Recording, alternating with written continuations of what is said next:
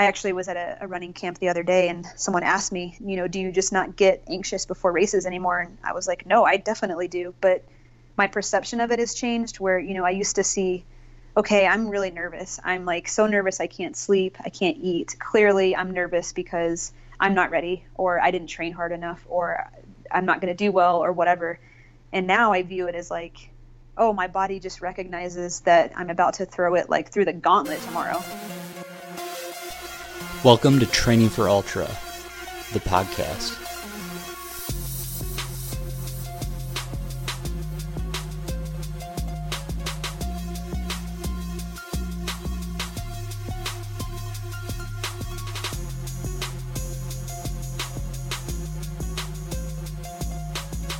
This is Addie Bracy, and I'm honored to be joining Rob on the 55th episode of the Training for Ultra podcast and I'm really, really excited about this episode tonight.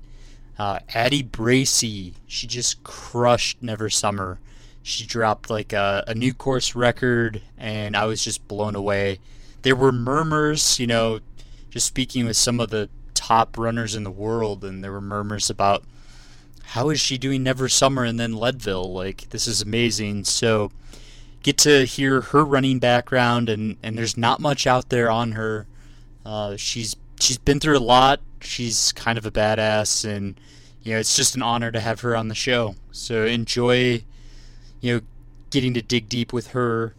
Also have uh, Mayo Cernik. He's a uh, friend of Michelle Barton. He just crushed UTMB last year, and I figured who who else you know would be better to speak with than Mayo. And he's been through a lot the past year. He's this is going to be um, triumphant finish at UTMB for him, hopefully. And some of you guys might have heard of her before, Kaci Lickteig. So she won Western States a few years back. She actually met Mayo um, somewhere out in Europe, I believe, and she's going to be crushing UTMB. She also has overcome quite a bit in the past year. Always fun speaking with Kaci. Like she's one of the you know most bubbly, happy people I've ever uh, spoken with, and truly, truly talented athlete. So it's a big episode, and hopefully this is unique. Like that's what my big goal for training for ultra. Like I want to motivate you. I want to give you some, you know, cool interviews from people like Addie Bracy who are super talented, totally flying under the radar. I'm not gonna lie, Leadville hundred miler coming up here really shortly. Uh, within the female field, I'm leaning towards Addie Bracy. You you heard it here first. Um, yeah, she's truly talented, so it's cool to speak with her. Wanted to give a shout out to Hammer Nutrition. If you haven't given them a shot yet, feel free to use my promo code 252888 and you'll save 15% off your first order. And I've actually received a ton of positive feedback from my interview with Brian, it sounds like that resonated really well, and a lot of people picked up a lot of great tips and got a lot of positive feedback. And actually, the coolest one, I think someone went out, modified their pre race meal and how they were doing fueling and hydration, and they ended up like winning their age age group and like they gave us a shout out for both Brian and I. It was really cool and it's nice to hear you know positive feedback. So you know if you try something and you know feel free let me know how things are going. Like I love I love getting feedback. I love getting questions. You know, big thank you to Sufferfest Beer also. They've been a huge supporter of this Training for Ultra podcast. You know, this is now we're going in beyond a year of doing this. It's been kind of a whirlwind. Sufferfest Beer has been a huge supporter and I'm drinking right now as we speak a Taper IPA, kind of the go-to classic Sufferfest beer. It's it's really good. I think the FKT is the must-try beer of 2018 with its electrolytes and vitamin C. And my wife, who you know gave birth a while back and now can actually have a beer once in a while, she really likes the blonde. Just as a heads up. Um, I, I really like the blonde too, and the repeat, the lighter alcohol content, you can repeat a few of them, get away with it. Low carb beer with actual flavor. And let's see, the Pilsner. I didn't want to leave that one out. So Sufferfest beer, big big supporter, appreciate it. And last but not least, my CCC training. So I'm less than 25 days out from running a dream race of mine, CCC. Ever since starting running just over two years ago, two and a half years ago, uh, I was I've been watching the UTMB videos and the CCC videos, and it's hard to comprehend that I'll be out there in Chamonix celebrating three years of running, and uh, yeah, it's it's just hard to believe. So Tommy Byrne, bigger than the trail, they are helping kind of fly me out to Chamonix. Big supporters of the show, raising awareness of mental health, you know, via trail running. So thank you, Tommy. Bigger than the trail, you guys are awesome. Last but not least, I wanted to thank Patreon supporters. So I'll just give a quick shout out Jeremy, Trina, Brian, Lauren, Scott, Richard, Ben, Courtney, John, Roger, Todd, Richard, David, Samuel, Kat, Travis, Paul, Lori. Thank you guys. There, there's a lot more, but I appreciate you guys, and I'm going to try to um, continue to add value to Training for Ultra X. It's only $1 per month on Patreon. And you guys have your Patreon only episode, so hopefully you enjoyed that. I'm not releasing that to the general public. That's just for you guys as an extra thank you. Enjoy this episode. It's a big one. Addie, Mayo, and Kaci. Enjoy your training. Have fun out there. See you next week. I'm joined here by Addie Bracy. She is an elite ultra runner, runs for Salomon. Heck of an athlete, having just run Never Summer 100K myself looking at her her new course records like hard to comprehend. Addie, thanks for joining me. Yeah, thanks for having me. I'm excited. Well, I mean, I'm just fascinated with your story. I have to say, like, it's rare that I start digging and then just like for fun, just keep like you know checking out every YouTube video available, and uh, it's just an honor to have you on the show. So thank you again for taking you know the time to join me. Yeah, sure. I can't imagine there's that many YouTube videos of me, but I I found four solid ones. I think four. Okay. One of which I think you put out, but that's okay. Um, so it's more than one, so that's good.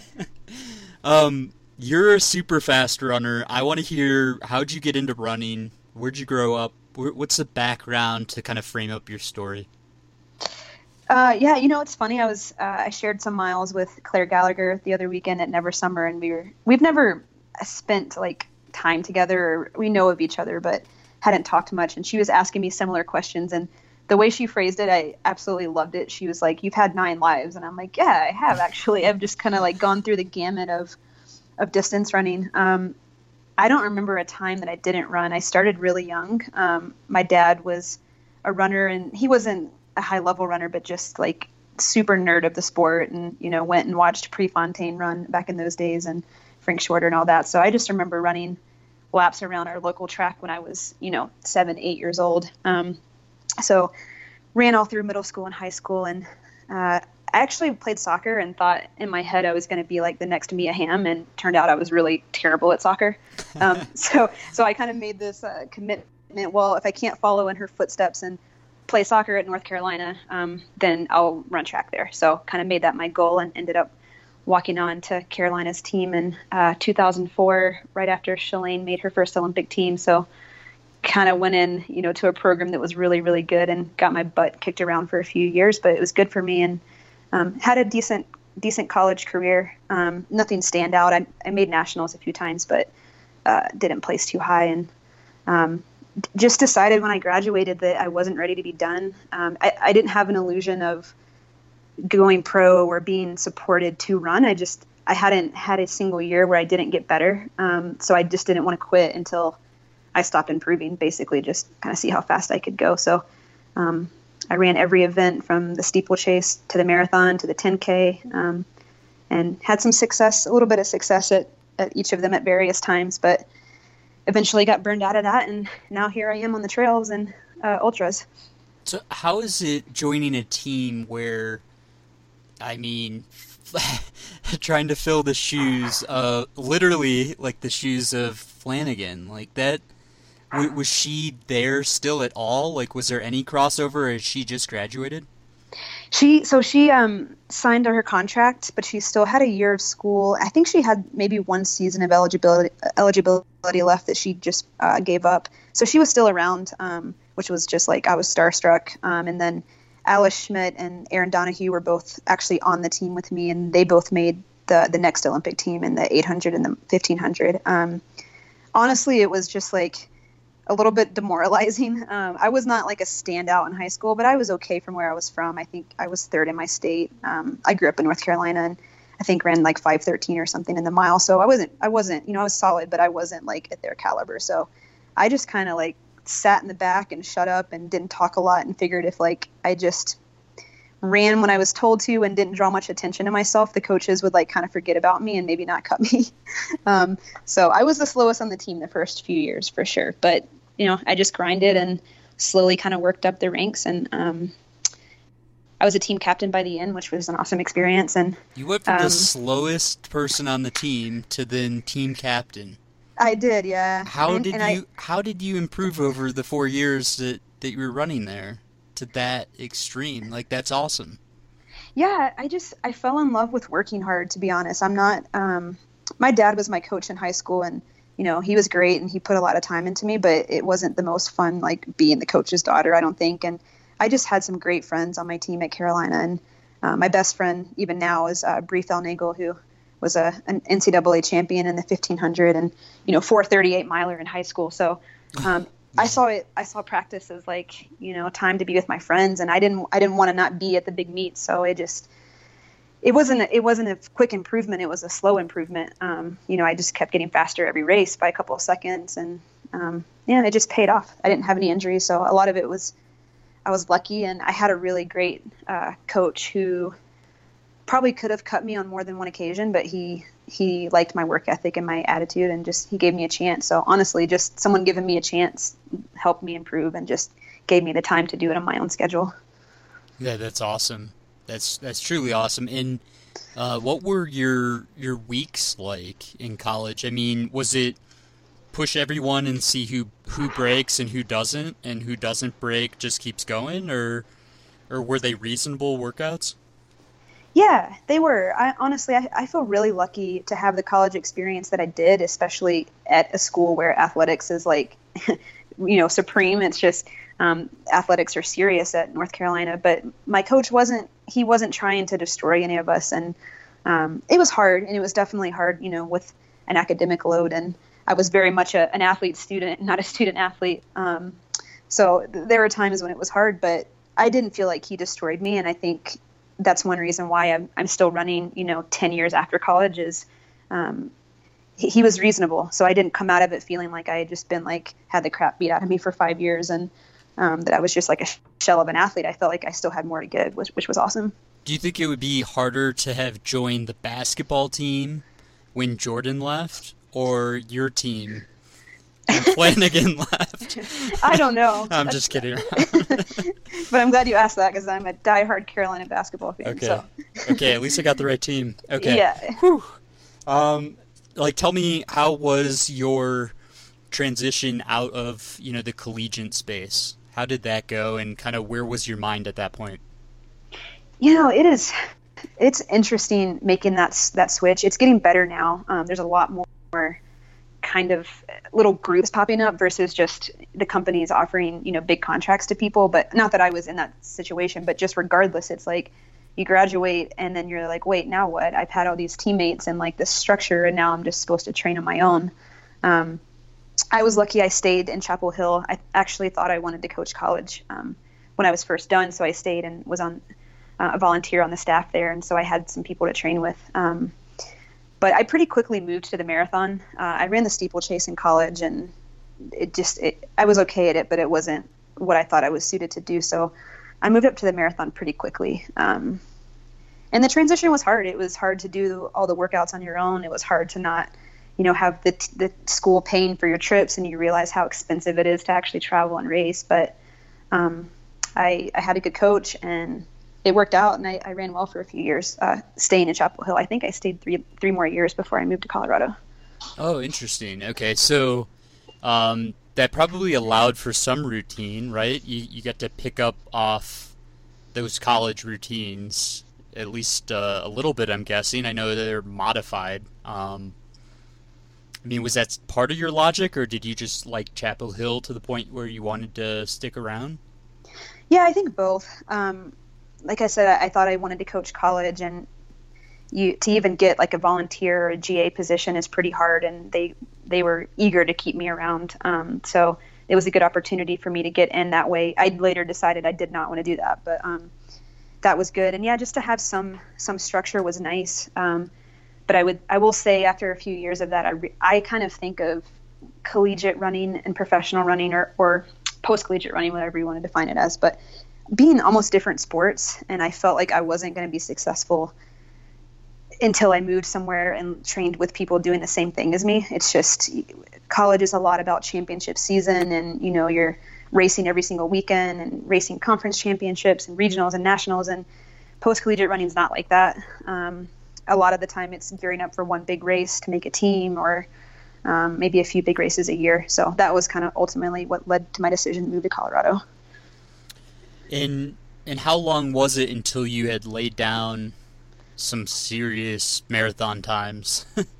were you um, were you out of um, Chapel Hill laying down those qualifying times, or was that had you moved to Colorado at that point?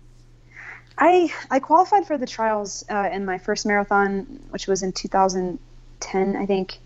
I never really crushed a marathon, honestly, until later. I don't know why either, because I should have. But um, I I made the Olympic trials in the 10K actually uh, in 2012, and that was kind of what led to my decision. Um, I had trained like completely by myself, um, kind of at weird times, and was still able to run 32, 37, I think it was, uh, to make that's the trials. Ama- that's amazing.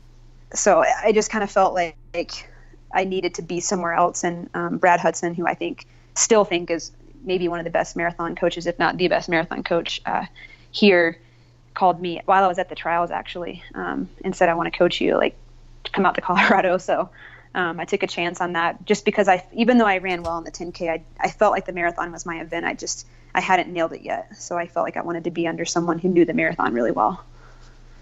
And so, I mean, that that's amazing. Like I, I knew you had done that, but it's almost one of those like you forget because it's so rare.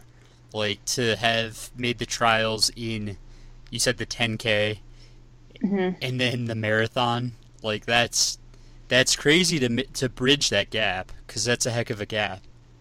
Yeah, it is. I mean, I still honestly, that feels like such a long time ago that I don't even feel like I'm that same athlete anymore. So I kind of forget about it too. I'm like, oh yeah, I did do that. That was kind of crazy. That was a long time ago.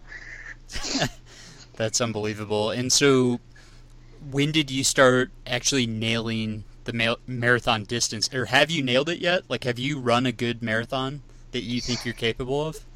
Uh, I think I could have run faster. Um, I just got I don't know. I don't really know why I never I ran 235, which I think was still good. Um, but I think I should have been able to run faster. It just it wasn't coming over the years. Um, and I, I don't know. I don't really know why. So it's I do think in some ways I ran as fast as I could just because I don't consciously know what I could have done differently, but I also have seen glimpses and, and, and had every coach I've had has been like you haven't run as fast as you can run. But I don't know. Maybe I have. I don't know.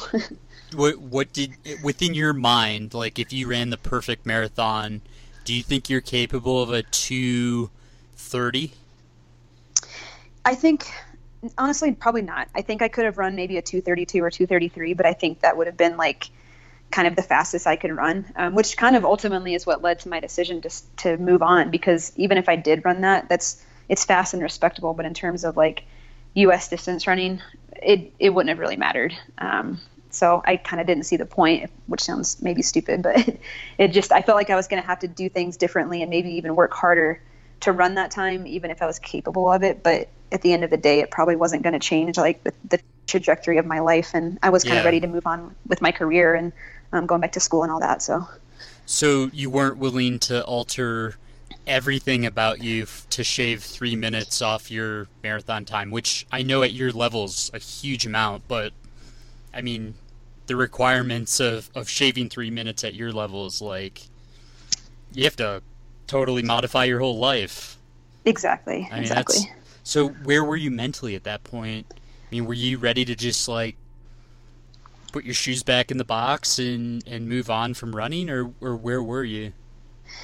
Yeah, it was frustrating because I was I I still liked to go for runs at the end of the day. Like I wasn't I I knew I would never be the kind of person who would be done competing and would just stop running, which some people do. Um, they like competing, you know, they like racing, maybe not so much the running and training. And I think it was almost the opposite. Um, in racing, it got to the point where I didn't want to be there and it stressed me out and I wasn't having fun, which was not normal for me. Usually I'm pretty like relatively like relaxed and low key and it was just it wasn't even nerves, it was literally just I don't want to be at this meet anymore. And and like you said my life had been so structured for so many years and to get better I was going to have to, you know, take more naps and take more vitamins and train just exactly the right way and go run all the races that I run every year and it was just like monotonous and not exciting and just dull. And I think I was just kind of ready to be done.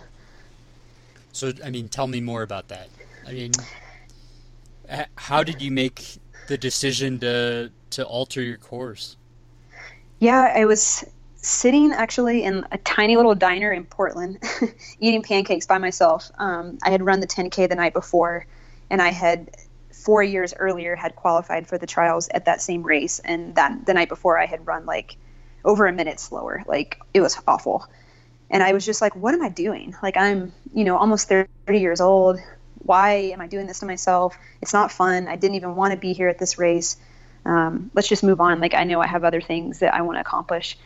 And my friend uh, Matt Daniels, I don't know if you've had him on here, if you've talked to him, but Not yet. um, so he he was running the mountain champs. I think it was maybe two or three weeks later, and he texted me, and I was like, "Nah, I'm done. I'm done. I'm not running anymore." And he's like, "Just you know, just come out and run this race. You like running on the trails. You know, just do it for fun and end on a high note. End on something fun rather than feeling bummed out like you're feeling right now." And I was like, "All right, it's two more weeks of training, whatever." Um, so I kind of just ran between. I think I did one workout with him, um, and then went there and had a blast and I won and it felt natural and it felt right and it was fun and it wasn't stressful and kind of just changed the course of my life honestly. You just on a whim signed up for the U.S. Mountain Championships after you know being in the doldrums, and I I can't fathom like you just you found your niche apparently. Yeah. That's like a totally how what was the distance of that race? Uh, it was a 10k, so you know Okay. I was in shape. It wasn't like I wasn't in shape or like I hadn't been training. I had been, but But Um, compared to the track itself, like it's different. It's very different. Slightly different setup there. Yeah, but I mean, like you said, it, it felt natural. Um, whereas running fast on the track, like it never felt natural. It always felt like something I was trying to force and something that my body wasn't necessarily made to do, but I was making it do. Um, and ever since I've done mountain and trails, it's just almost like, oh, this is what my body was made to do. Like this is so much easier for me. It just comes so much more naturally. Yeah. I mean, I feel that way, and I'm probably five minutes behind you per mile. Um, and I, I still feel that same exact way. I think that's why the trail running community and ultra running community is like such a close knit group because we all have that same fundamental like belief. Like we're we're meant to be out here. Like this is the only place in the world we're supposed to be right here at this point, and um, we might not be blazing new course records, but I think fundamentally we, we all think that same exact thought. Oh yeah, I, I was even telling Claire the other day. I was like, you know, you go run an Olympic trials on the track, and everyone's like staring you down before, and it's just like so intense and so competitive, and like I'm gonna rip you apart on this race. But you go to a trail race, like the mountain's the competition, or the distance is the competition. You know, I might cover it, or I might, you know, battle the mountain better than someone else, but I'm not out there trying to do anything other than just like take it to the mountain or take it to the trail or the distance. So it's just it's not this it's not this mentality of like let's destroy each other out here. It's like, hey, we're all trying to do something really crazy, maybe borderline stupid right now. So I really support you that you're out here with me because this is gonna be gnarly. So Can I? I just- okay, Claire. Claire might kill me for telling you this, but um, day before the race, we were all chatting, and you were kind of like the talk of our the little the little group there. Like Claire's a huge fan of yours. She was amazed that you're going to do Leadville following that Never Summer race. Like, Well, it is- could be a, it could be a dumb plan. We don't know yet. it could be either genius or dumb, but I Exactly. mean, um, she, I mean, you're you're talking about the previous like last year's winner of CCC, which is for the 100k distance, like the race, and uh, yeah, you have a lot of fans, so. Like it's really cool. Like it speaks highly of the community. Like we, we all support each other so much. Um, how did you follow up the U.S. Mountain Championship race? Like, were you on UltraSignup the next day, or what was going on? no, not really. I, I uh, I guess I went to the World Champs, um, and then I did. What did I do next? I did the Moab Marathon that fall, that Okay. November, um, and I ended up winning that too. Which it, Wow. I I didn't know the people in it then, but now looking back, I'm like, ah, that was actually a pretty competitive race. Um, but I think it also was just suited for what I was coming from. It's a pretty runnable course, um, and I was still kind of coming off of being, you know, I ran the Olympic trials uh, marathon that February before, so I.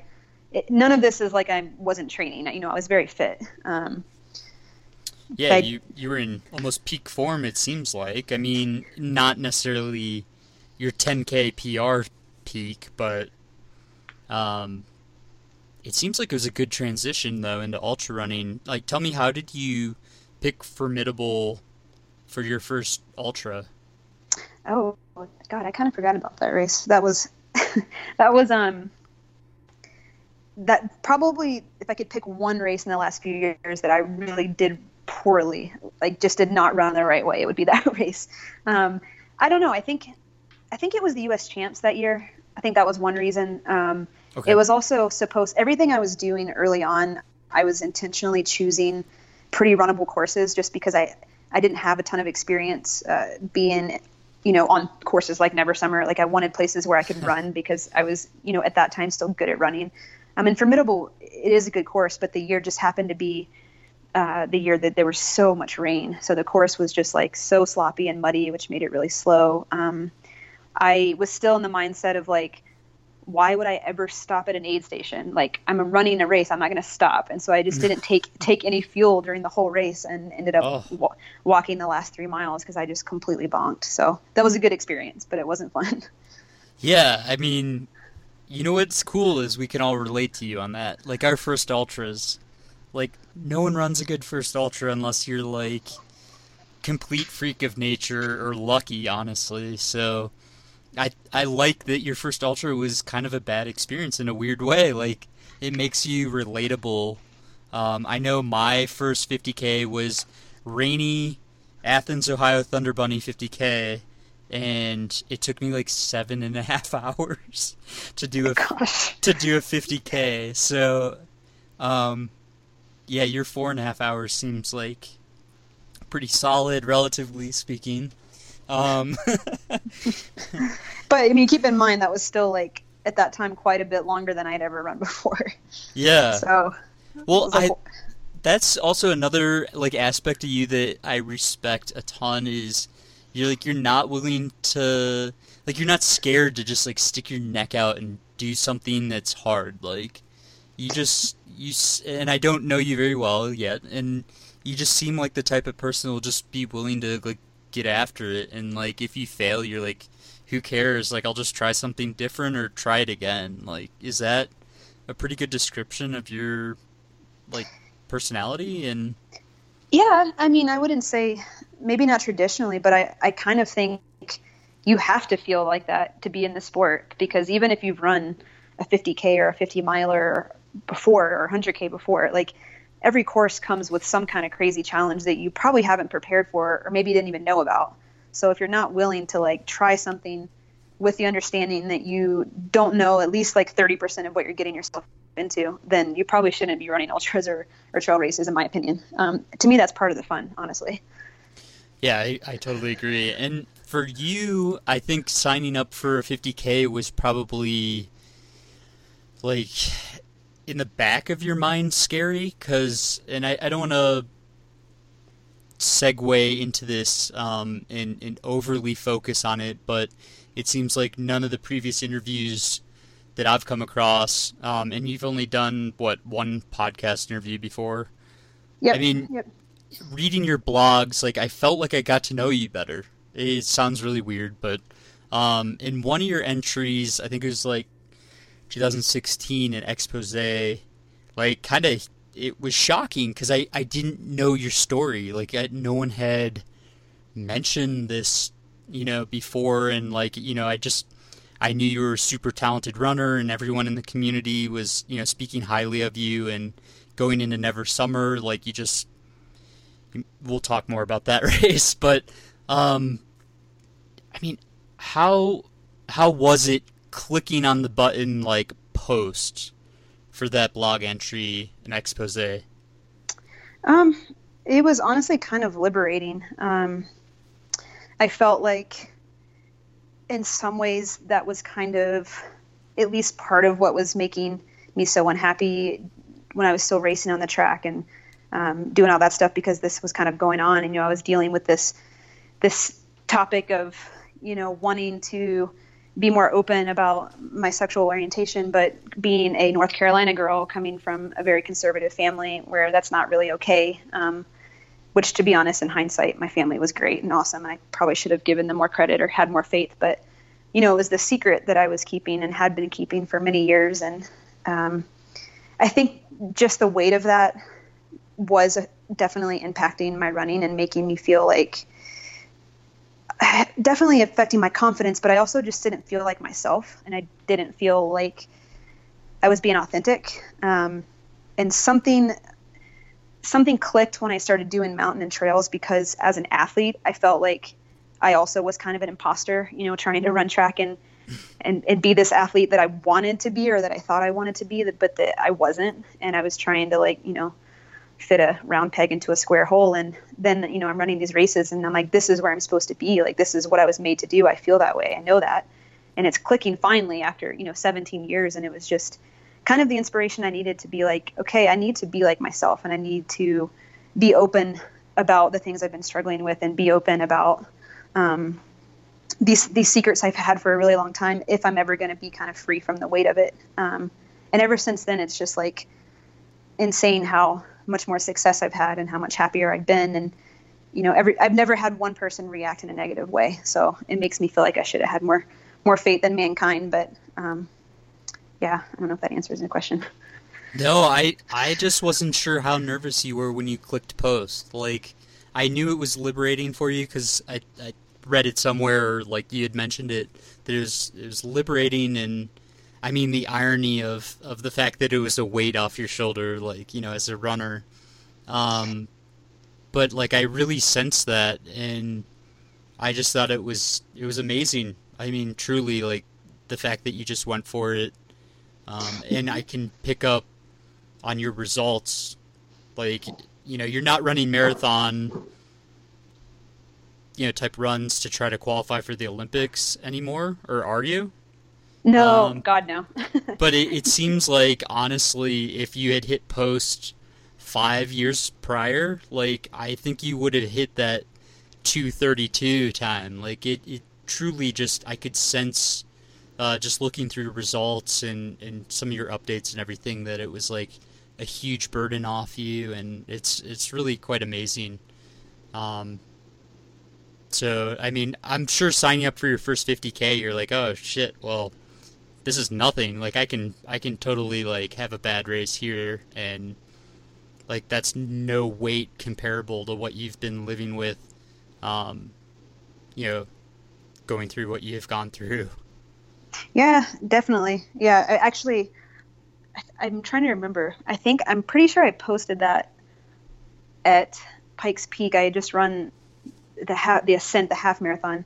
Um, and I do remember being there, like, well, we'll see what comes of this. That was pretty scary, but I just felt like it needed to be done. And ironically enough, the the first message, I, and I just wanted to see if I could reach other people because for whatever reason, uh, this is one reason why I'm going into you know the mental health field and sports psychology is athletes are you're kind of supposed to keep some things like you know grin and bear it if there's some things going on like that's okay but you need to just leave it at home when you come to practice or when you come to races and I don't know if I agree with that. And I had been doing that for so long that I wanted to kind of be like, no, like I'm laying, I'm airing my dirty laundry. Like this is what's been going on with me, and hopefully it'll reach someone else. And you know, within an hour, I got a message from um, someone who I had made uh, a U.S. team with a few years before, and she said, you know, I've been struggling with the same thing, and it's been really hard, and it's actually the reason I quit running. And ironically enough, she's now my partner and lives here in Colorado and is an amazing runner, and you know, pacing me for the last 30 miles of Leadville. So, um, changed my nice. life in, in more ways than one to to post that.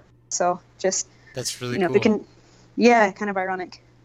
I was wondering if you had a pacer for the end of Leadville. I was, I was a little concerned there. Like seriously. yeah, uh, I have two. I have two people. Two people coming out. So. Oh, cool. Um, well, that's awesome. And I mean, if we impact one or two of the listeners, then I think it was incredibly well worth it. And I just I appreciate you being so open about it. And um, yeah, I, I'm I'm glad we were able to to talk about it. And obviously, mental health awareness is a big deal for me. Uh, just Tommy Byrne, a good friend of mine, you know, in his charity, Bigger Than the Trail, he's doing his best to, to raise awareness. Um, he he had some uh, some I think his father had some major um, problems prior, and, and he's been through a lot. And I just admire the fact that he was able to start a charity and, and try to help people. And I like that you're spreading um, the word, and, and sounds like that's what you're studying. Um, are you doing a master's program right now, or?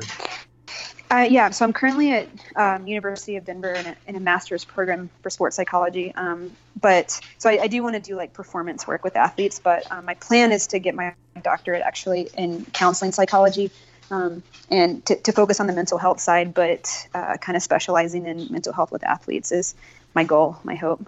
That's awesome. That's awesome. And we all struggle with stuff. I mean, whether you hear me talk about it or not, I mean, I, I battle things every now and then. I I get the post race blues um, just as much as anyone, and uh, I I don't really talk about it on the air here, but I definitely talk to my wife about it.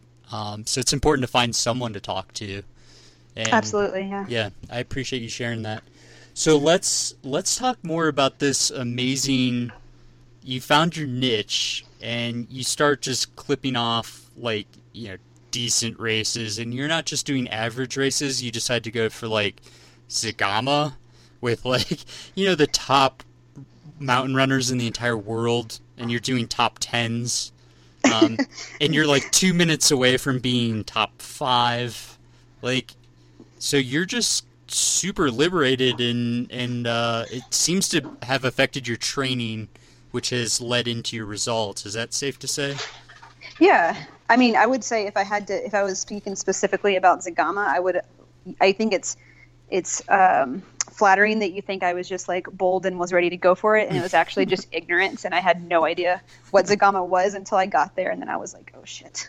Um, so that race they kicked my butt and that is a that's a different world over there so that was very humbling yeah i mean i think even if you know what you're getting into and you go over there you're still like oh shit like what have i yeah. gotten myself into um and you had a, a really good showing at behind the rocks 50 miler that's not an easy race i did the 50k there before and uh i mean was that like your longest run to date at that point doing a 50 miler?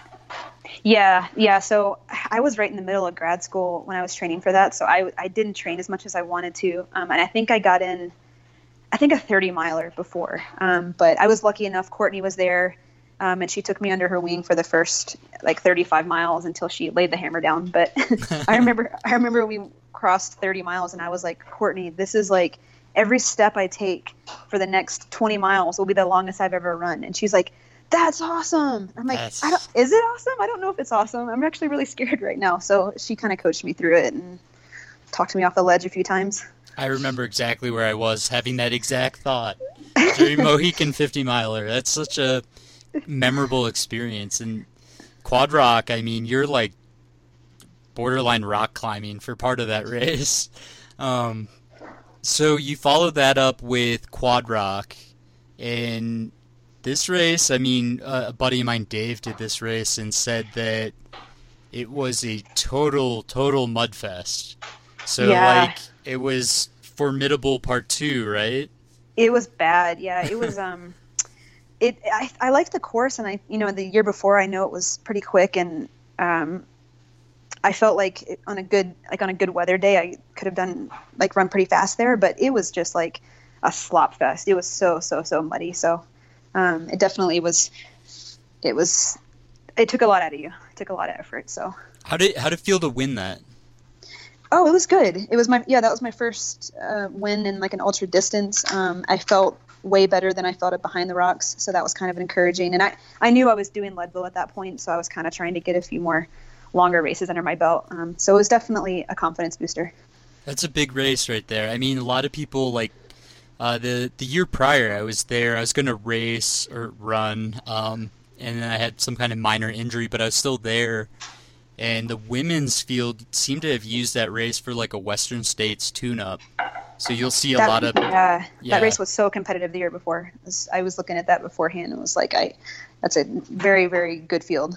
I I it kills me because I started taking pictures and then I did video at the end of that race and uh, May and and everyone like I think Kaci was there. It was such a close finish, but um, that had to be an uplifting kind of long, longer race, and so you use that essentially as a Leadville training run. Yeah, I just wanted to have some more longer races under my belt. Um, at Behind the Rocks, I was pretty apprehensive and was more doing it like let me get through my first 50 and then I wanted to run a race where I was like racing 50 so I was kind nice. of pushing the whole the whole time at Quad Rock and trying to make it a hard effort. Was that a well I mean I guess it it doesn't matter if it was a course record. I mean it was it was not no so um, muddy. There's no way it, it was probably yeah. a course record right no, but I remember thinking Marianne Hogan actually has the course record for both Behind the Rocks and Quad Rocks, so I was kind of comparing the two, and I, was, I think I was a, a, lot closer at Quad Rocks, which was good. I was comparing the two of you. I'm not going to lie, because uh, Marianne Hogan had some pretty good success at Silver Rush 50 in Leadville, and uh, yeah, if she comes back to do some uh, Colorado racing, yeah, I actually literally that's what I thought when I pulled up your UltraSignup. I was like, this is a Marianne Hogan like build, um, and she's had good success at Leadville. So Never Summer, how did I mean? Did you just catch the bug for the Gnar Runner events, and, and Nick probably just swooned you in and. Yeah, I mean they put on cool they put on great races, that's for sure. Um, I think mostly I just I wanted to stay local. Um, I've been going up to Leadville a lot the whole summer. Um, so I just I didn't want to travel for 100k, but I've been told by multiple people that if you can, it would be smart to do to do 100k before your your 100 mile, just to kind of crack that 50 mile distance um, mentally. And I knew it was a little close. Uh, three weeks is I would rather have been like five maybe, but I didn't want to. Tra- I didn't want to travel, and you know I consulted a few people and talked to Courtney about it, and um, seemed like if I was smart and I didn't try and absolutely crush it, that it, it would be a good tune-up race for Leadville. Yeah, it's interesting because I I know Claire was almost using it as a tune-up for possibly Europe. I don't know if if that's um, still on her radar or not, but um, so did you? I mean, how did how did this race go for you? Because this is an intimidating race. I've done, I don't know, like five hundred Ks or something like that, and this race is like legit you know, it's you don't get an easy. You get maybe two or three easy miles of the 65. Um, like how how were you mentally going into this race? Because you probably had to sleep in your car or or a log cabin or something. Oh yeah, I actually bought like a little a little camper this summer as a, a business investment and training nice. for Leadville. So so I got a good night's sleep. Um, um, I honestly was approaching it more as as like a dress rehearsal for for Leadville. I wasn't rested at all. I think I ran 137 miles the week before.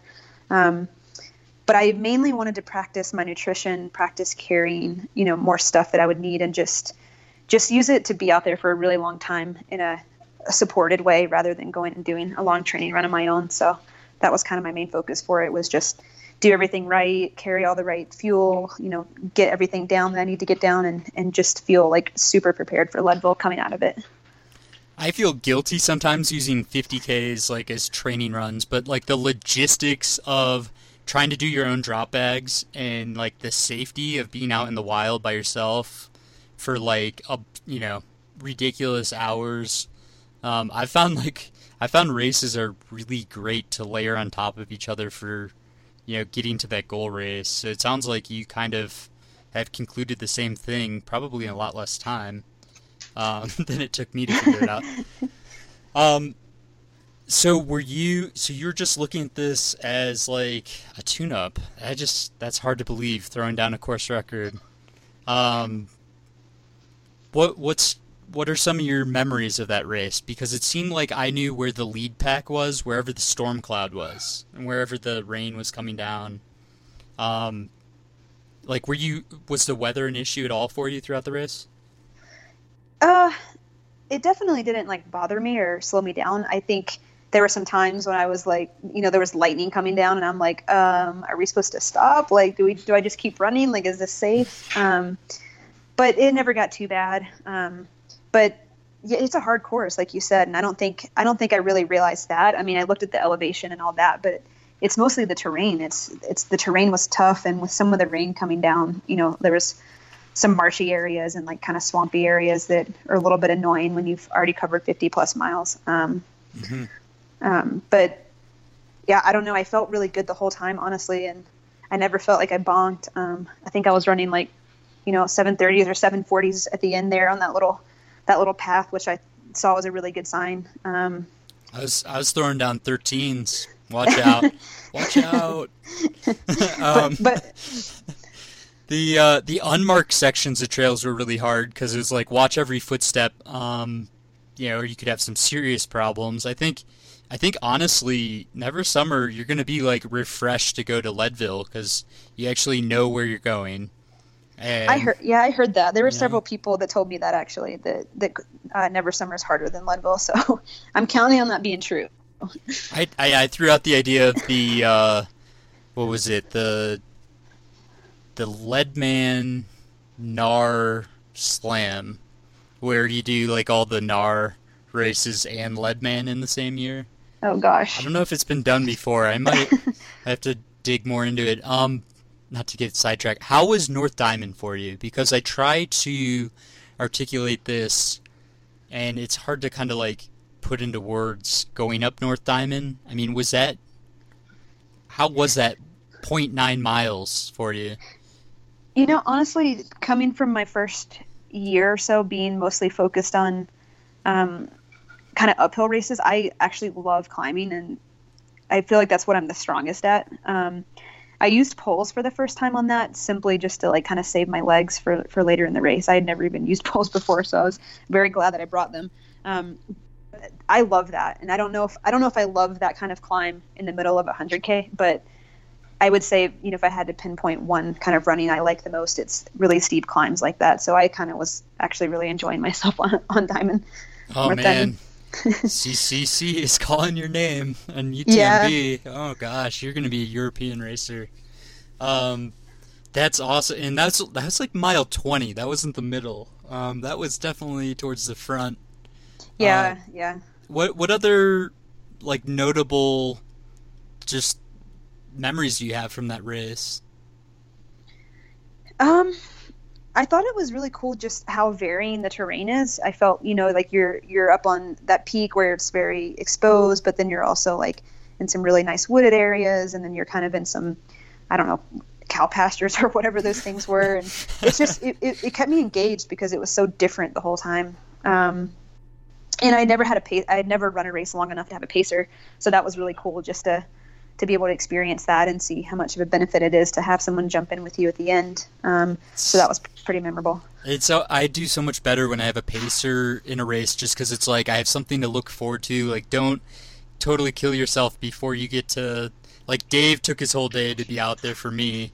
I was like, the least I can do is show up for the guy. Like, so. um, that's cool though. That was your first pacer ever, huh?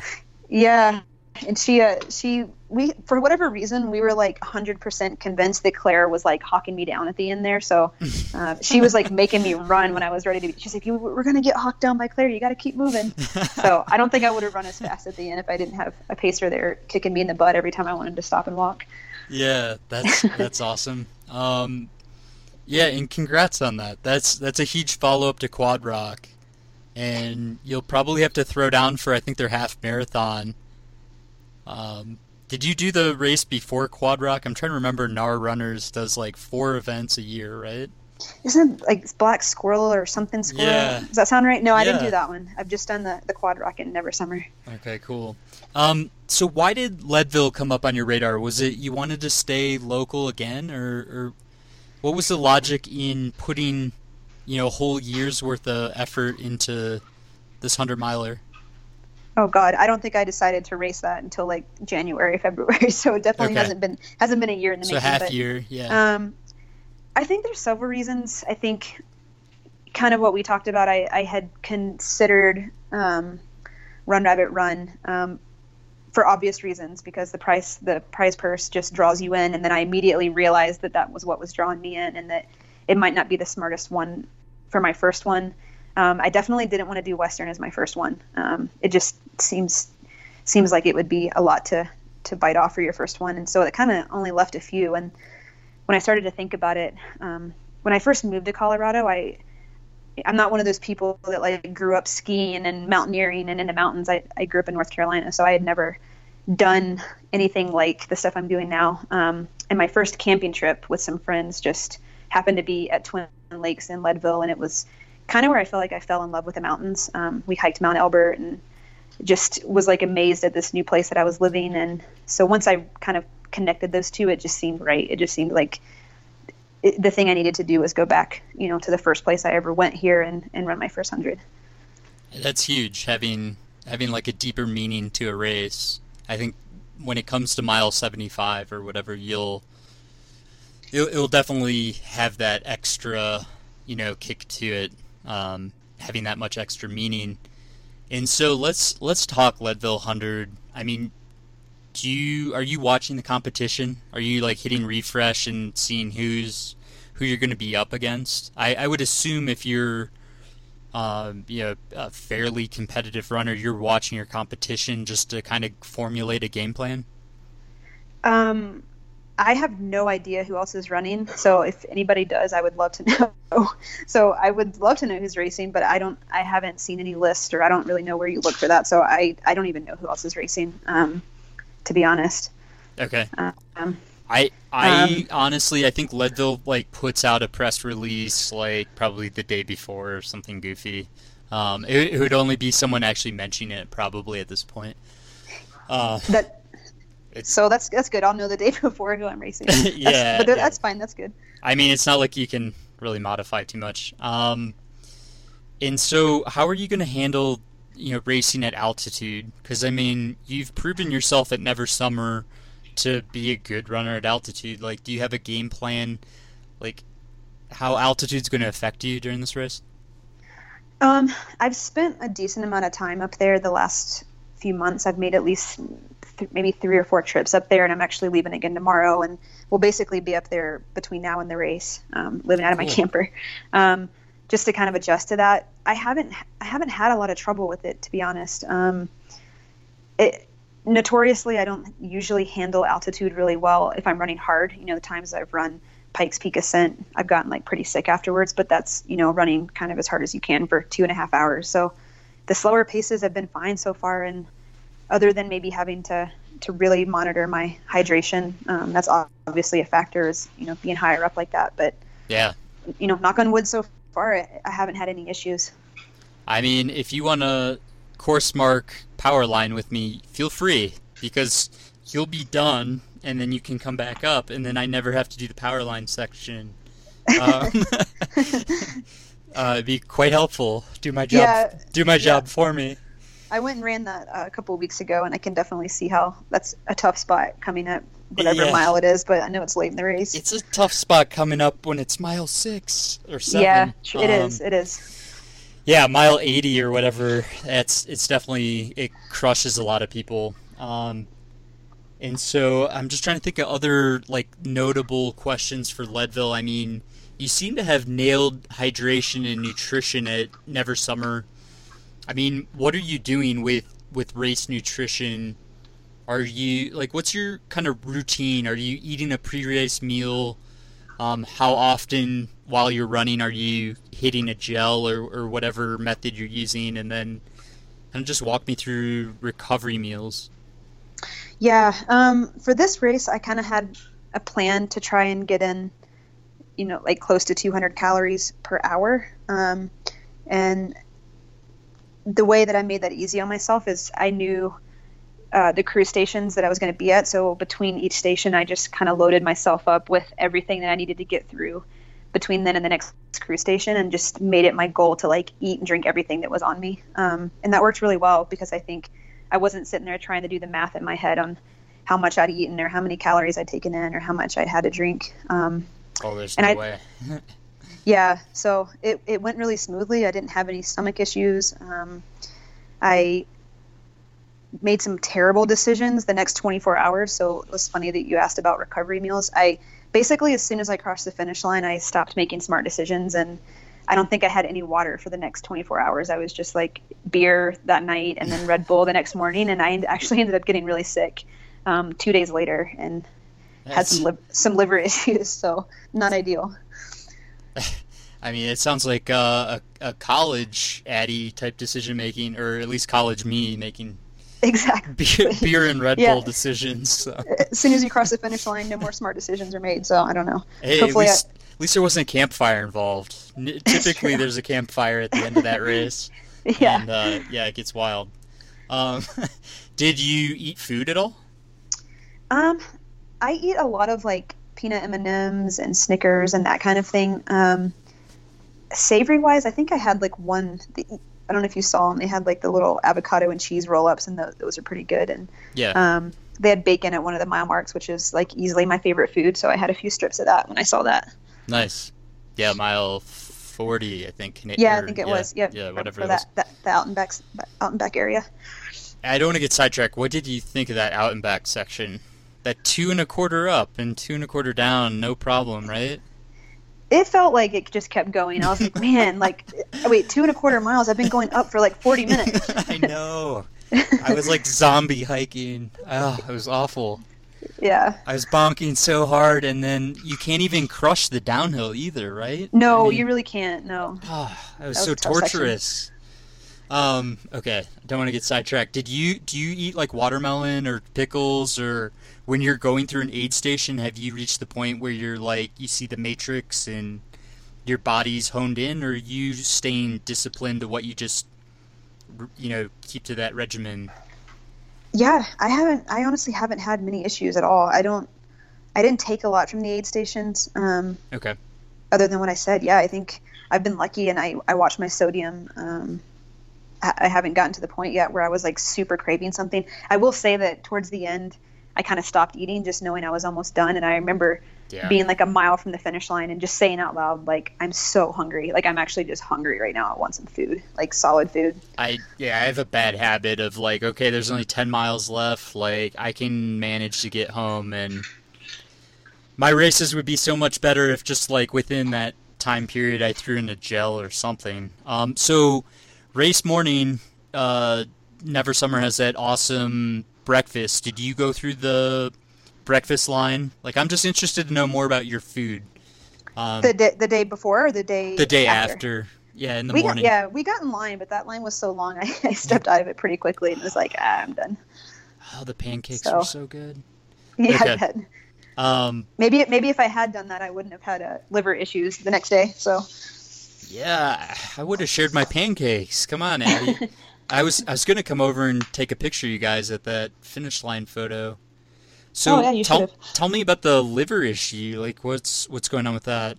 Oh, it's totally fine now. It was okay. just uh yeah, I think just recovering and not not hydrating after I like I said I basically like, you know, had a beer and then went to bed for 9 hours and didn't drink anything and then got up and had a Red Bull and by the time I got home I was like I haven't had anything to drink besides, you know, very bad things to be drinking right now and just got a little sick. But um, it, it passed quickly and I've been fine the, the last few days and felt like my legs felt great. So recovery wise, I felt really good this week. So I'm gonna switch switch gears really quick, and again, I appreciate you taking so much time. I I really like your story. I think you're gonna motivate a lot of people, and I love that you found the trails. Like you're ready to give up, and you found the trails, and it's like reignited this passion, and you're crushing it. You're truly, truly crushing it, and if you make it to states, oh my gosh, it's it's gonna be fascinating to see how you like it there. Um, let's talk about gear because the most important question I ever ask an athlete is toe socks or no toe socks. I've never worn toe socks, so I guess no toe socks. So you think I'm a weirdo because I use toe socks? Okay. no, it, it makes sense to me. It does make sense to me. Do, what kind of socks do you wear? Um, I usually wear stance socks. Okay. And do you like lube the toes up before you throw them in your sock, or do you just put your sock on and run? Um, I just put my sock on and run, but I also like to tell everyone that I'm just ignorant, so don't necessarily do the things I do because I do them. It's just I don't know any better. So lubing your toes might be a great thing. Maybe I should try that. I mean, it only took me like two years of horrible blisters to figure out, and uh, I don't know, probably 13 ultras. Um, what shoes do you wear? Um, I in Never Summer I wore the Salomon um, Sense Ultras, but I think for Leadville I'll be running the uh, running the Sense Rides. Okay, again, Marianne Hogan. That's what I'm thinking of. It's weird how how uh, similar you guys are. And and do you wear any kind of compression socks or shorts or anything? No, honestly, I've kind of kept it pretty simple. What kind of vest do you wear? A vest, or you just do handhelds? Uh, I do a vest. Yeah, I, I, I haven't been able to get myself to like the handhelds, um, so I just do one of the Salomon um, Sense vests. They're super comfortable. You hardly know they're there. So Do you have like a go-to uh, pair of sunglasses, hats, like anything else, like a, a watch? Um, I always wear my Suunto, so I always have that on. I usually have a hat on, just again, like being out there all day and being in Colorado for a lot of these races. It's like could be blazing sunshine one minute and pouring rain the next. So I definitely, you know, usually have a hat and um, maybe like a little light jacket or something. Most most times I'm racing. Is there any piece of gear that you ran an Olympic qualifying event with that you are now utilizing for 100K and beyond? Hmm. No, Nothing. none. So it's all it's all shifted from probably Nike Nike Elite Nike Pro Gear to um, I ran for Salomon and yeah, I ran whatnot? for Brooks for a few years, Brooks, so it was okay. mostly Brooks stuff, and then uh, yeah, Salomon's completely different. So I just I had to throw it in there. And so what motivates you? Cuz to get up and have your discipline, what's the driving force behind your training right now? Um, I think I think it's a mixture of wanting, you know, wanting to see what I can do and feeling like I was describing earlier, like I'm I'm finally doing the kind of running that I truly think my body was meant to do. Um, I, I do wish in some ways I'd found it earlier, just because I don't know things could I could accomplish more than maybe I will with the time I have left. But it's also just I just enjoy it, and my life is really crazy and busy right now, and this past year I was you know in grad school and commuting to Denver from where I live in Longmont and coaching uh, head coaching at a high school. So running was like training was was my time in the day for myself. And um, I treated it that way. And I never looked at it as something stressful or something I had to do so um, it was just it was something every day that I got to do for myself um, and that's driven kind of a lot of a lot of what I've done lately is just wanting to have this this one thing that's still mine So I got to ask you, with your training, I know each event's different. Um, with the marathon, if I want to qualify for the Olympic marathon, um, I know there's pretty much a zero percent chance. But what what one training concept is going to get me to, uh, you know, get faster in the marathon, and then what one training run is going to help me win Never Summer next year? Because I'm going to come back. um, I think my answer would be the same, but they're very different. As I, the long runs, honestly. So, you know, in some ways, like running a marathon on the road fast to me is way more painful than some of these races I've done. And um, the coach I was with, Brad Hudson, is he, one of his secret, I guess, recipes for marathon training is you just you nail these tempos um, up to I think the longest one I ever did was 20 miles at marathon pace. Um, so you know by the time you go into the marathon, you've already done 20 miles at six minute pace or um, under six minute pace or whatever it is, and it kind of gives you this 12, confidence. 12 minute pace. 12 minute pace. um, and then the same thing, it's the same concept I think for these longer runs is you know, I'm I'm not going to go out and run 64 miles before Never Summer, but you know, nailing two back-to-back five-hour runs or something like that gives me that same confidence of like, well, I've been out there for that long. I've been, um, you know, I've gotten that out of my body before, or at least something similar to it. Yeah. So just just the long runs are, are always kind of vital to me in, in both instances. I mean that that 65 mile 65 mile long run you just did probably uh, is giving giving you a pretty good boost to confidence going into Leadville. That's for sure. Are you are you still feeling positive? Like mentally, do you feel like you're capable of winning the Leadville hundred miler? Oh, I mean, of course, I think I'm capable of it. I think there's probably multiple people that are capable of it uh, on that day. So um, that you, doesn't mean I, you believe you can do it. Yeah, yeah, yeah. I believe I can do it right now. I just hope I believe I can do it at mile 85 or 90. Um, and that doesn't mean I will. I think, you know, that's the beauty of the 100 is there's so many factors that come into play that on any day there's probably three or four or five people that, that are capable of winning. Um, but there's a lot of factors that are going to come into play. So I think I'm physically as prepared as I can be, and that might land me, you know, a, a win, and it might land me just finishing under 30 hours. I'm not sure. I mean, you it, sounds to me like you've run like 30 hundred milers. That's awesome. Like truly, uh, you have so much experience with that distance. It seems like, but you this is your first hundred. It's crazy. Um, what's your your wildest uh, encounter? Did you did you come across any wildlife during Never Summer, or have you in your training at all? So in Never Summer, I actually am convinced I heard a bear like groaning around in the woods next to me, and I actually stopped and waited for the next person to come up behind me because I was scared. I was scared. Um, it probably wasn't a bear; it was probably like a little oh, baby deer or something, but it sounded like a bear. Um, How long yeah, did you wait? Uh, probably like two or three minutes. Oh my gosh, that's um, crazy. But yeah, the only animal I've ever had be aggressive towards me was a moose, and I, I did get charged by a a mama moose with a baby moose and chased me a little bit, so that was a little scary. But other than that, not, I've been pretty lucky. Yeah, that's scary. New new I don't know, segment record for that section, I'm guessing. yeah, um, probably. uh, so I have like two more questions, and again, I appreciate all your time here. You know, from a coaching perspective, um, what advice do you have for someone who's done a few marathons and is thinking about taking the leap into that first 50k or 50 miler? Um, just like training wise, or just in general? In general, I mean, I know you have your coaching background, um, and you know you do have your experience, I guess. Um, like, what advice do you have for them? Yeah, I mean, I think most people are capable of like far more than they think, especially when it comes to covering distances like that. Um, and it should be exciting. It's an exciting challenge, and I mean, like I said, I think in some ways the physical demands of a fast marathon can almost be at least more intense maybe um, than some of these longer races. So I know some people just get kind of scared of the of the longer distances, but um, you know if prepare if you're prepared and you train the right way, then the human body is meant to cover distances like that. I think um, you know so.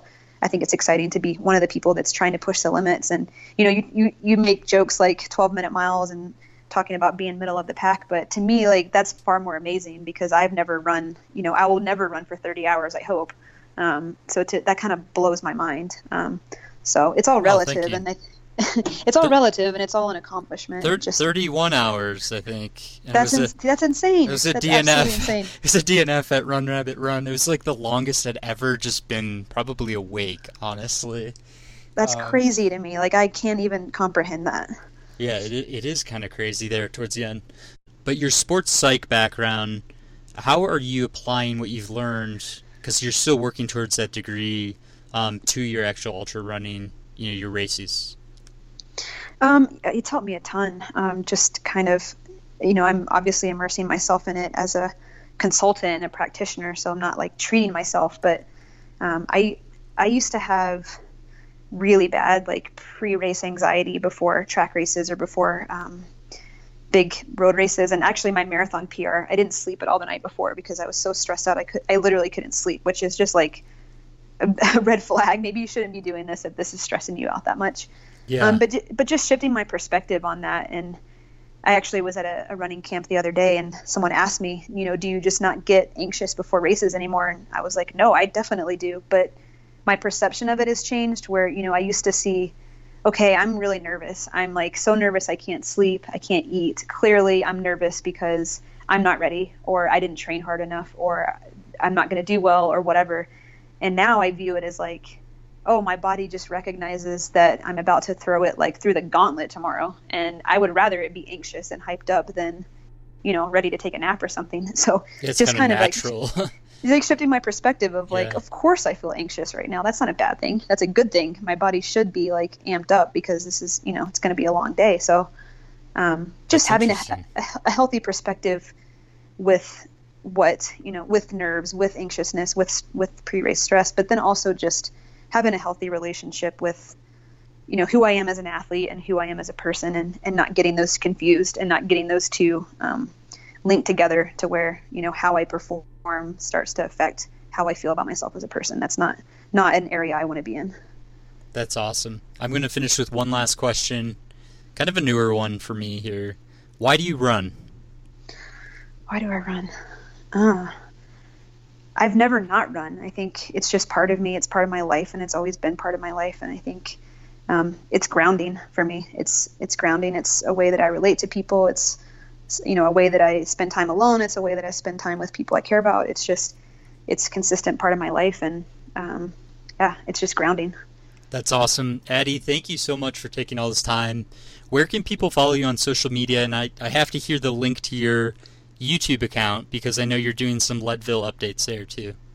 Yeah, um, my Instagram and Facebook are both just Addie Bracy, um, and I have a website at peaktraining.online. Awesome. And your YouTube account is just probably just search your name to find your YouTube videos. That's a really good question because I didn't make Okay. that account, so I should find that out. But uh, most of the videos are also posted on my website, Hey. on my uh, my coaching website. You so- have you have a subscriber, so don't worry. Um, no, I thought that that video was cool. Keep those up. That's inspiring, and uh, you know, best of luck at Leadville. I'm sure I'll see you out there. Have a wonderful race, and I know you're gonna crush it. So thanks for joining me. yeah, awesome. Thanks, Rob. I'm joined here by Mayo Cernick. He runs with Luna Sandals, Leki Poles, and you know Vivobarefoot, I believe, and also joined by Kaci Lickteig. You guys might know her. She runs for Ultra. How are you guys doing? Very good. Awesome. I'm I'm excited to have you guys. I mean, I'm getting nervous about flying out to Europe and running in the Alps. So I tried I tried to get a hold of you guys. It sounds like you had a heck of an experience last year, um, both doing UTMB. Tell me tell me more how you guys even met because Mayo's a good friend of Michelle Barton, and Michelle actually had the idea of having Mayo on, and she's traveling due to um, Canadian Death Race, so she couldn't make the call. How'd you guys How'd you guys meet? On the UTMB trail. Yeah, actually. it was amazing. he saved my race. He saved my day. So I will forever be grateful for him. Ah, come on now. It's just, I guess, uh, you know, we, Canada and US kind of know each other. I guess that scene is kind of, kind of big, but same time sort of small. And I notice uh, once you leave from here and you go to Europe, the Europeans are more concerned about their own people, like Spanish and French and all that. So I'm, I'm not gonna say they don't know who Kaci is. I, Yeah. I, I guess she knows better what kind of attention she uh, she pick up on the trail, whatever. But like, it was sort of dark already, I think. And I'm running, and I see Kaci. Uh, she wasn't in a very good spot, I guess, in that moment, and nobody pay attention really, you know. And here, I guess, if you see Kaci on the trail, like everybody would stop and say, "Hey, how you doing?" Like she's very well known ultra runner, right? So I Oh, just politely sure, ask, uh, "Kaci, how are you?" And she said, "Oh, not very good, but at the same time, she she, uh, she smiled at me, and you know, like from a little bit of tears, uh, that smile jump on instantly. I'm like, all right, well, let's run together, and we will figure it out. And yeah, I guess from that point, which was fairly early in uh, in the race, we we ran the entire race together, more or less, and finished together, which was absolutely fantastic. I mean, I agree. You get to know someone well after sharing I, 10 miles together, let alone, you know, gutting out an ugly UTMB race. I mean, were was this high up when the weather got bad last year that you guys kind of met up and you know started Yeah. pushing each other forward? Yeah, for for me, I was having a horrible time. My headlight was like shutting off, and I was not being able to like hike any of the mountain or at all at that point, and I was Oh. struggling. And I I am so grateful he ran up upon me and like was like, "Hey, let's chat." He turned my day around because I I had a blast the rest of the way. That's awesome. That's really Yeah, but- cool. you know, funny thing was like, I I think I put some good training for it from my perspective. Like now I know I kind of didn't, but back then I was thinking like, okay, I, I did like a two months of solid training for UTMB, and I'm running with Kaci, and she's saying, I didn't train for this. I don't know what I'm doing here. And she's completely keeping up with me. I'm like, what the hell is going on here? you know, but that, yeah, it was fantastic. Like, yeah, we, I like, I don't know, like it's just kind of happened. We was in the same pace, and nobody really, uh, yeah, we, we pick up Magda also on the way, and Amanda Basham. Awesome. Wow. so okay, you're yeah. part of that that crew. The you guys got some attention last year. I remember that. Okay, that's really Yeah. cool. Yeah, ladies did fantastic race. I think like you know that camaraderie come together and we, yeah, like we didn't really. I don't know. Like I don't feel like we planned it to run that way. It's just everybody push a little because like it, I noticed if you're running race by yourself, then you just kind of have those highs and lows, and you go with whatever you can deal with. But we was four of us, so four Yeah. people have a lows in different time and highs in a different time. And like Amanda was fantastic for downhill running, so she just blasted. And we was thinking like, oh, okay, we're never gonna see her again. and then on the climb, there she is sitting, and she's like, oh, thank God, you guys are again here. You And wake her up. Yeah, we continued together, and you know, Kaci was pushing up hills, and then she was always, okay, Milo, let's run. This is runnable. It's runnable. I'm like, Nice. "Uh, I can't run anymore. So you guys are like pa- pacing each other almost in a weird sense. And Yeah, yeah, it was a fantastic race. Mayo, you you're a lucky man. You know, a lot of people would pay good money to run with those three at UTMB. I mean, that's like a huge experience. That's awesome that you got to take part in that and and you turned Kaci's race around. It sounds like so. Guys, I'm I'm thir- less than 30 days out. I'm just doing CCC, so I'm just doing I'm doing the tail end of your race that you did. Um, like, what advice do you have for me? I I am clueless. You know, I've been to Europe once. Um, fill me in. Like, how do you guys handle this? I mean, I know Kaci, your training sometimes is a little unconventional. Mayo, I'm I don't know your training background that well. Like, what do I need to be doing training wise, and then what what should I expect when I land in Geneva and kind of going forward to race day? definitely you're going to expect a huge mass of people like some that you've never seen before in a race. And the mountains are just magnificent. You'll never see them anywhere else in the world. But my my my thoughts is that you really need to learn how to hike and hike efficiently because that's a lot of the race. Okay. Mhm.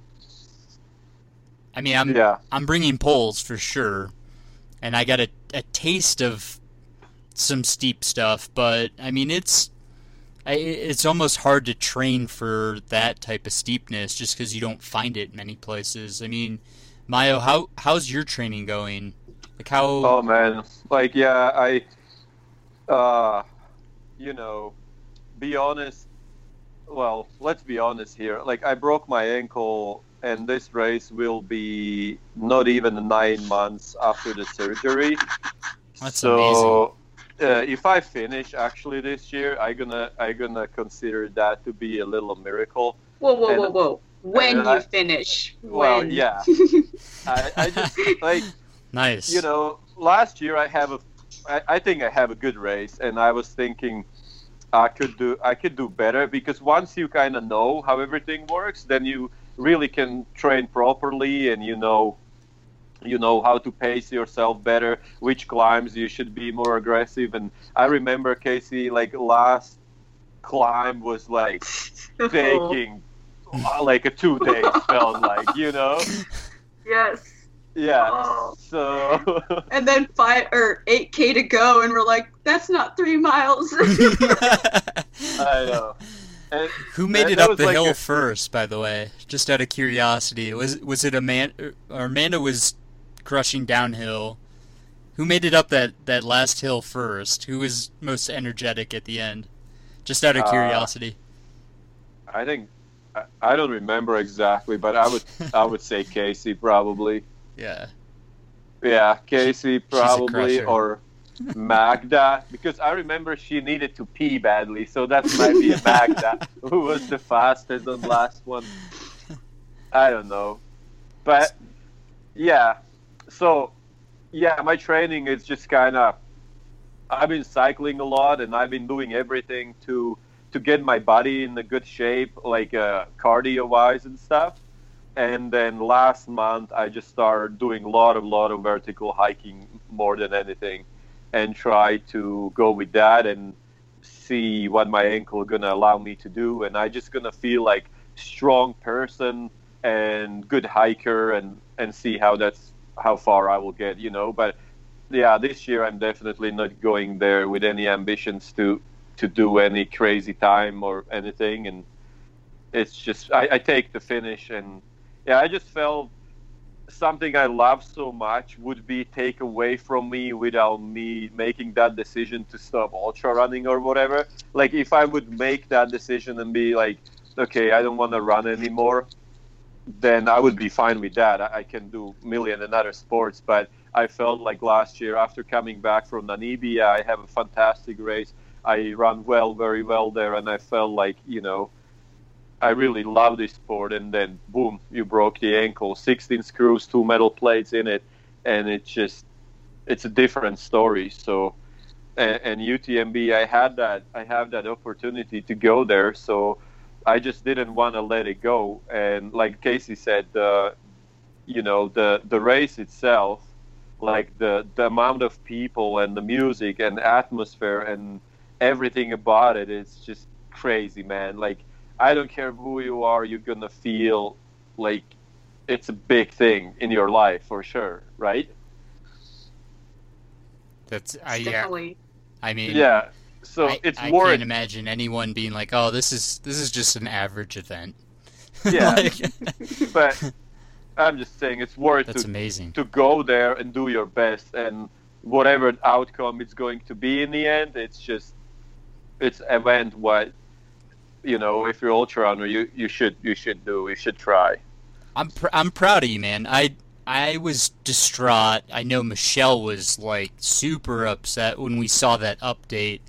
Um, did you like fall down some icy stairs or something? I forget what it was. no it's like uh, yeah i just returned from africa i was pretty high like m- like my motivation was great i felt fantastic and we took a dogs for a hike and i closed the the car like like door Yeah. door on my car and make a 30 feet far away from the car and slip from the road into the ditch and Oh. somehow how I felt on my ankle my my body put entire pressure on ankle being twisted in the snow and it just snapped. And like you know I I couldn't imagine the, the simple way you can make so much uh, so much damage. But I'm also Ca- like Ca- Kaci you as well going in the UTMB after uh, long sort of recovery. So so how you how you preparing this time? You think you're going to be stronger than last year? Or uh, what what you thinking Well, I hope so. I know I've actually been able to train more vertical than I had in the past. Um, but you know, I'm I'm still very cautious and leery about you know fracturing the pelvis again. So I I'm going in with confidence, but I'm also going in with uh, caution. Mm. Yeah, I know it's a it's incredible. Like I noticing my ankle holds, but the mentally just kind of yes move on yeah. and don't care anymore. It's so difficult. Like every time I'm running downhill, I like I don't open that stride because I'm worried I just gonna slip now and break it again or something. It's yeah. more mental and then yep. yeah, it's weird feeling. I I know. It is. It's getting over those barriers of like I can do this and I can my body's gonna allow it, but just knowing that it's it's hard. mm. I, I went through the same exact thing in uh, beginning of 2015. I was carrying my son, my newborn, out to the car, and I thought it was water, and it was like a oh. thin thing of ice, and he's in his, uh, you know, his car seat, like locked in, and I, I had like a moment where I was like, do I let go and like let him fly? And I came down and crunched my left ankle and broke it. And oh, I know, man. I know exactly what you guys are saying, like it took probably six months to be confident running uh, mm-hmm. uh, over routes and and whatnot. Um, I was also that kind of lit a fire under me too, though, because you take you take walking for granted until you yeah yeah you know? absolutely right? yeah. I agree. Yeah. We all we all feel the same. yeah, that's amazing. Um, so Chamonix, I mean, what what should I expect in that town? Is it just going to be like party atmosphere, carnival atmosphere? Like, is this is this like a Olympic village type feel? Like, what should I expect? It's, it's like ultra runners everywhere, everywhere. It is so awesome. It is such a cool atmosphere. Everybody's, you know, the hype is there. You got some tension, but you also got some fun, and it's just a whole mixed bag of everything. Yeah, Mayo, what yeah. do you think? Yeah like you know uh, like i'm not sure when you're gonna arrive there but already like we we running friday. So if you're there like a wednesday or tuesday like people already racing. There are races already going on. So there is basically every day something is going on there. Like you can be hanging by finish line and somebody is finishing or or there is start of something. Like there is always somebody running around feels like.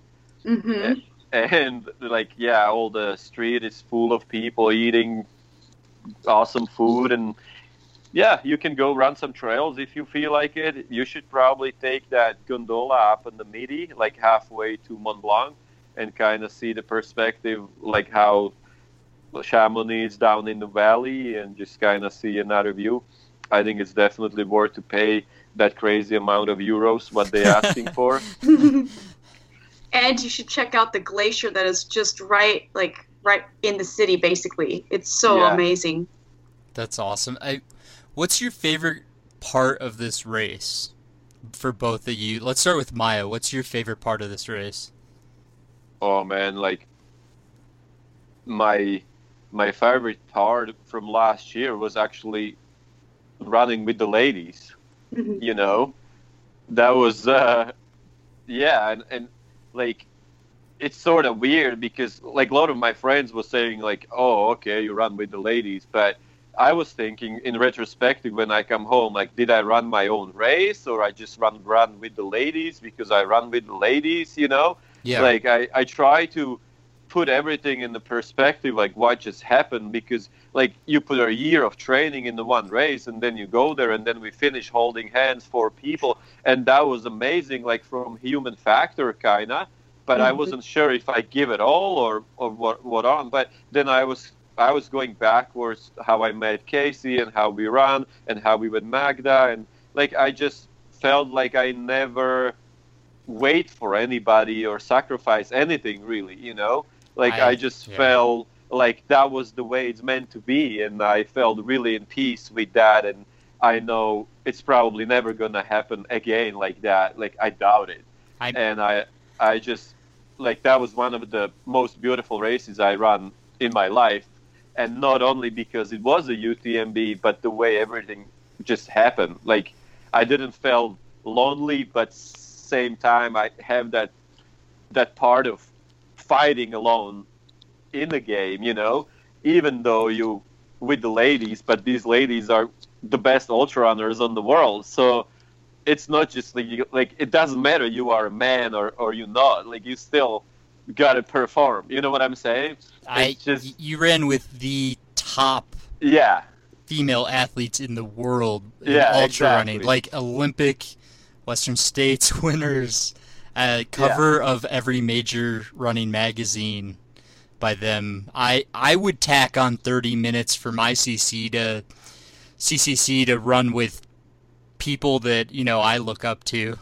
Honestly, just that experience had to be phenomenal. Like Kaci, what's your favorite part of this race? And are you guys? And I don't want to forget to ask, are you, Kaci? Are you running this year also? I know Mayo Yeah. is. Yes, I am. Okay, awesome. What's what's your favorite part of the race? Um, I honestly like if you just talk talk about the course wise, I love from Courmayeur up to uh, Refugee Bertone and that trail because it is the most magnificent single track, beautiful trail I've ever seen. The views are just phenomenal once you get to the top. Okay, awesome. I'm- so you'll see that right away. I'm yeah, I'm thankful I get to start at like a reasonable time of day where you guys have to start what at like six or seven at night. Six Yeah. at night. Yeah. Yeah, that's crazy. Like, how do you handle that aspect of the race? Because that's I that's a lot of hours to be awake, you know. I actually like it. yeah, me too. I think it's cool. Yeah, yes. Maybe actually the time change when you convert it, it's for us uh, almost like a morning here. anyway. Yeah. Exactly. It's like 11 a.m. or something. So I wasn't really like feeling like any problems, and you just spend that. Well, last year we have probably like everybody saying that was the worst year for UTMB. I don't know if that's true or not, but we started in the rain, we finished in the rain, and the Yeah. first night was just so cold. Like it was freezing yeah. up there. It was freezing. So like surviving the first night and then just sun come up a little bit and like yeah, we was running down the Courmayeur, sun was coming up and so then pretty. yeah, that was just yeah, that's just changed the race a little bit. There was like a patching of snow uh, and and then sun come up and yeah, that was fantastic. So I- yeah, I don't mind. Like that night start is it's actually pretty decent. And I remember when we were climbing part of the course and we were like up on a really tall mountain with switchbacks and we looked down and we saw just a million headlights trailing Mhm. forever. It was so amazing. I I normally see a million headlights in front of me, like the backs of the lights. I don't see the fronts. Um, but maybe one day. Oh, yeah. With this many people, you will Yeah. still see that. I'm Yeah, just there- kidding with you guys. Um, I, I think the worst UTMB. I remember Scott Jurek having to. I think he was like he said he was in the best shape of his life. Like he prepared, and then they canceled UTMB, like Oh. during Oh. during the race. So, um, yeah, the weather is definitely going to play a factor. I mean, just to wrap it up, because Kaci, I know I know you have um, some training to do, right? Um, and Mayo too. What what advice do you have for me? What what advice do you have for anyone running UTMB, CCC? You know, 30 days out, never run a trail in Europe. Um, kind of like what what's kind of like your final takeaway and final advice um, for you know flying into Geneva and, and going for it here? honestly, you really embrace the day and know that the course is going to change constantly. So if it's in a really tough spot and you're struggling, remember that within a mile it's going to be completely different and the views are worth every mountain peak that you have to climb. And just enjoy yourself. Enjoy the day. Be thankful for being able to run in a new country or countries. Yeah, that's awesome. Mayo, what do you think? Well, from uh, from training perspective, I guess before you go, like when you think you did the, everything you you sort of could have, then try to do a double because you're gonna need it in the UTMB, especially. Like and like from training perspective, also I would encourage people run a lot of steep downhill and hike a lot of still uh, steep climbs and just it's it seems to be a lot of a balancing between steep up and steep down and not so much just kind of like miles you Yeah. know so if, if you think like you you're doing great like a mileage over a week and but but your vertical feet are not there like that's gonna pay a big you know like you're gonna miss that for sure like it's almost seems like a fast hiker with a lot of vertical gain could potentially do much better with consistent hiking than the runner who's gonna lose those quads on a couple first downhills and then you toast it Yeah. it's a it's a yeah it's a difficult it's very steep like even the last very last downhill like i don't know if, if that's uh part of the course always or it just was uh, sort of because last year they changed the course a little bit because of a lot of uh, rain or something was going on there so the last part i don't think we did what people usually do but the last downhill like i remember that was just crazy there like so steep Oh, and so yeah. technical. You know what that I'm was talking horrible. about? Yes, I remember that. That was scary. I, I'm Yeah. guessing Amanda was laughing the whole time, like excited, and you I actually think she was cautious on that too. Yeah, yeah. oh I- no! Nobody was very laughing on that one. That was, that was just like crazy little bit. Well, I I truly appreciate you guys taking the time. I know it's a little shorter than um, sometimes we we have longer conversations. Mayo, we'll we'll definitely have you on again. I know you and Michelle are really good friends. Also, um, I know you have tons of experience and knowledge that you know love to tap into at some point. And Kaci, you're like the nicest person I've run into on the trails. So we're obviously gonna have to um, stay in good touch and I, have already shared a, a mile or two with you at Quad Rock, so we'll we'll have to share some miles in the future. And thank you guys for for taking the time. And I look Well- forward to seeing you in uh, France and Italy. It'll be Yeah, we wonderful. We should record something by uh, like drinking some coffee in a coffee shop, like uh, ten minutes, something, something. Like you can tell us how you feel, like how you like Chamonix and all that stuff. I, it sounds awesome. Truly, like this is uh, this is going to be a mini vacation. I'm just going to try to take it all in, and I'm my expectations. I'm just hoping for top 500. So to start off, and I'm just so new to running. It's like just don't hurt yourself, have fun, and I love the ultra running community so much. So it's just like enjoy the community. Looking forward to seeing you guys in person, and and have a great race, guys. Have fun out there. you there. also. Good Thank luck you. with the rest of training. You too, Kaci. we will hard. see you soon. Yes, I'm excited. Yeah, me too. And that's episode 55. I hope you guys enjoyed it. Truly thankful to have Addie on, Mayo, and Kaci. Just excellent, excellent runners. Honored to have them on. Thank you to you guys for checking this episode out. Listenership just keeps growing and growing. More and more downloads. Really appreciate you guys' support. Patreon supporters, big thank you to Travis. He's the big supporter of the month. Truly appreciate you, Jeremy, Trina, Richard, Brian, Lauren, Scott, all you guys, you know who you are. We do our virtual group runs. Appreciate you guys. Big thank you to Hammer Nutrition, Sufferfest Beer, and Bigger Than the Trail. Enjoy your training. Try to smile. I had a weird update this week where I was like, just try to smile and encourage one other person when you're out there for your group run or your run or whatever. And uh, yeah, just try to smile, enjoy it. Life's too short, especially for us, us middle to back of the pack guys. Um, we can't all be as fast as Addie Bracy, but we can have just as much fun and enjoy the experience just as much. That's what I'm hoping to have at CCC. So see you guys next week. Bye.